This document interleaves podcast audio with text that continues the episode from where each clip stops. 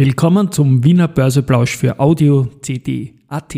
Heute ist Donnerstag, der 16. Februar 2023 und mein Name ist Christian Drastil. An meiner Haut lasse ich nur Wasser und CD. Heute startet nach drei Seasons mit jeweils 111 Folgen die Season 4 mit ebenfalls 111 Folgen und dafür war auch das Startsignal zu Beginn. Ein großer Schwerpunkt werden Bildungs- und Ausbildungsthemen in dieser Season sein.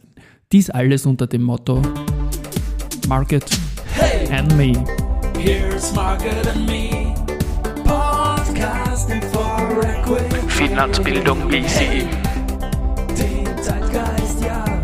Ein Modethema, Modethema, Modethema. Ja, die Börse als Modethema und die Season vor dieser Wiener Börse, Pläusche und dem Februar natürlich wird präsentiert von Wiener Berger und dem Managed Profit Plus Fonds. Ja, neue Season, Finanzbildung, man hat es in der Einleitung mitbekommen, dass ich das überhaupt noch nicht ganz im Griff habe, aber das wird sich einspielen, Jingle wird sich noch verbessern. Vierte Season, Folge 334, Wahnsinn, wie rasch die Zeit vergeht. Ein Blick auf den Markt zeigt einen Plus von 0,16%, jetzt um 12.09 Uhr und der ATX ist bei 3474 Punkten und der ATXDR ist bei 7334 Punkten.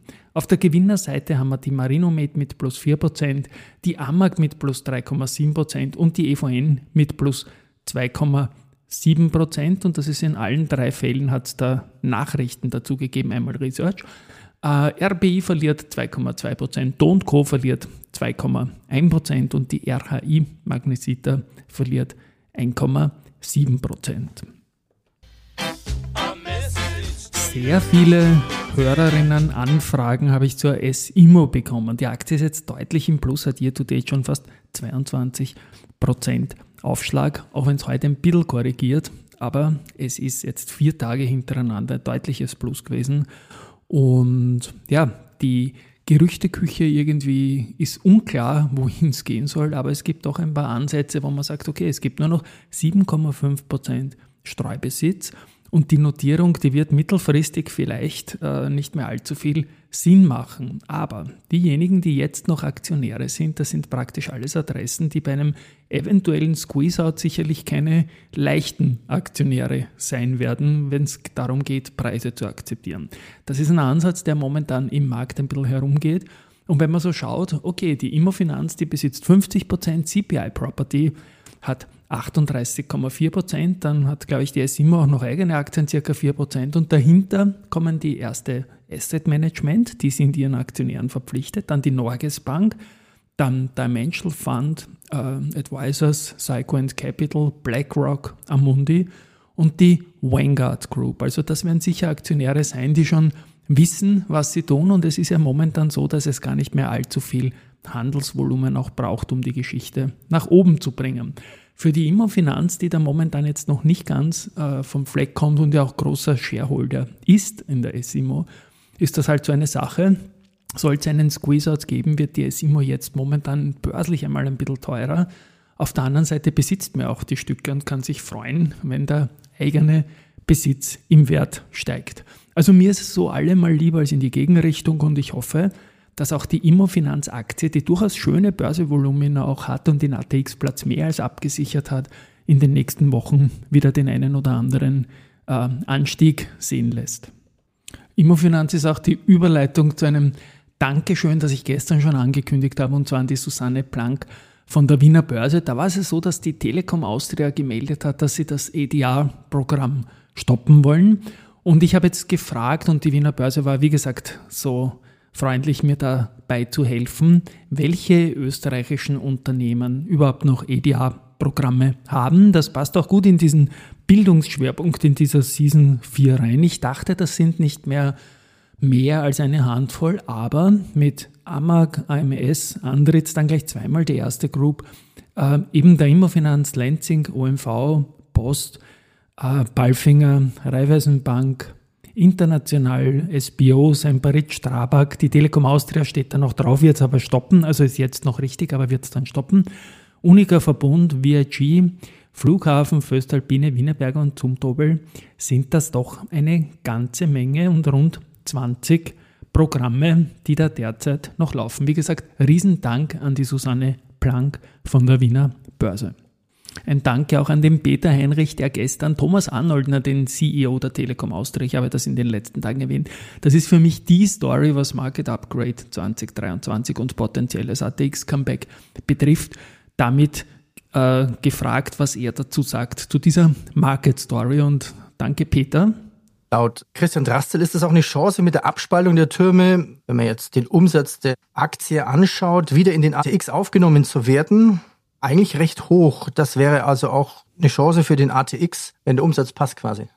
Ja, ich meine, Umsatz ist natürlich immer eine Kombination aus mehreren Faktoren. Darüber mag ich nicht spekulieren. Wir sind froh, dass wir an der Wiener Börse gelistet sind. Es haben ja auch die beiden Mehrheitseigentümer in ihrer neuen Syndikatsvereinbarung festgehalten, dass dieses Listing auch langfristig erhalten werden soll. Und mit der Abspaltung der Türme reden wir dann zukünftig sogar nicht nur von einem Listing, sondern von zwei Listings an der Wiener Börse. Also ich glaube auch eine Stärkung des Börsenstandorts neben all den anderen positiven Effekten, die ich vorhin schon erwähnt habe. Ja, und das hört man natürlich gerne. Danke an beide, Thomas Arnoldner und Peter Heinrich, für den Punkt. Und es kommen dann auch noch die MSCI-Facetten natürlich dazu, wo die Telekom Austria dann auch wieder ein spannenderer Titel werden wird. Bevor ich jetzt zu den News des Tages komme und zum Schluss noch zu einer schönen Geschichte, ähm, noch ein Blick in den Kalender. Da ist es so, dass am 16.02.1989, also kurz nach dem Börsegang des Verbund, der Tiefstkurs rückgerechnet in Euro, damals natürlich war noch Schilling-Ära, erzielt wurde. 2,66 Euro war damals der Tiefskurs. Wenn man schaut, dass die Aktie jetzt bei knapp 80 Euro steht, sieht man, was der Verbund für eine Power da an der Börse gezeigt hat. Und Palfinger, da ist es heute 22 Jahre her, dass die längste positive Geschichte in der Börsegeschichte, positive Serie, Verzeihung, an aneinanderfolgenden Plustagen in der Börsegeschichte von Palfinger stattgefunden hat. Es waren neun Tage. Das endete dann am 16.02.2001. Palfinger ist ja 1999 an die Börse gekommen. Gut, die AMAG ist heute unter den Gewinnern und das hat auch den Grund, dass die Höchstwerte bei Umsatz und Ergebnis für 2022 kommuniziert haben und es soll eine Dividende geben auf Vorjahresniveau von 1,50 je Aktie.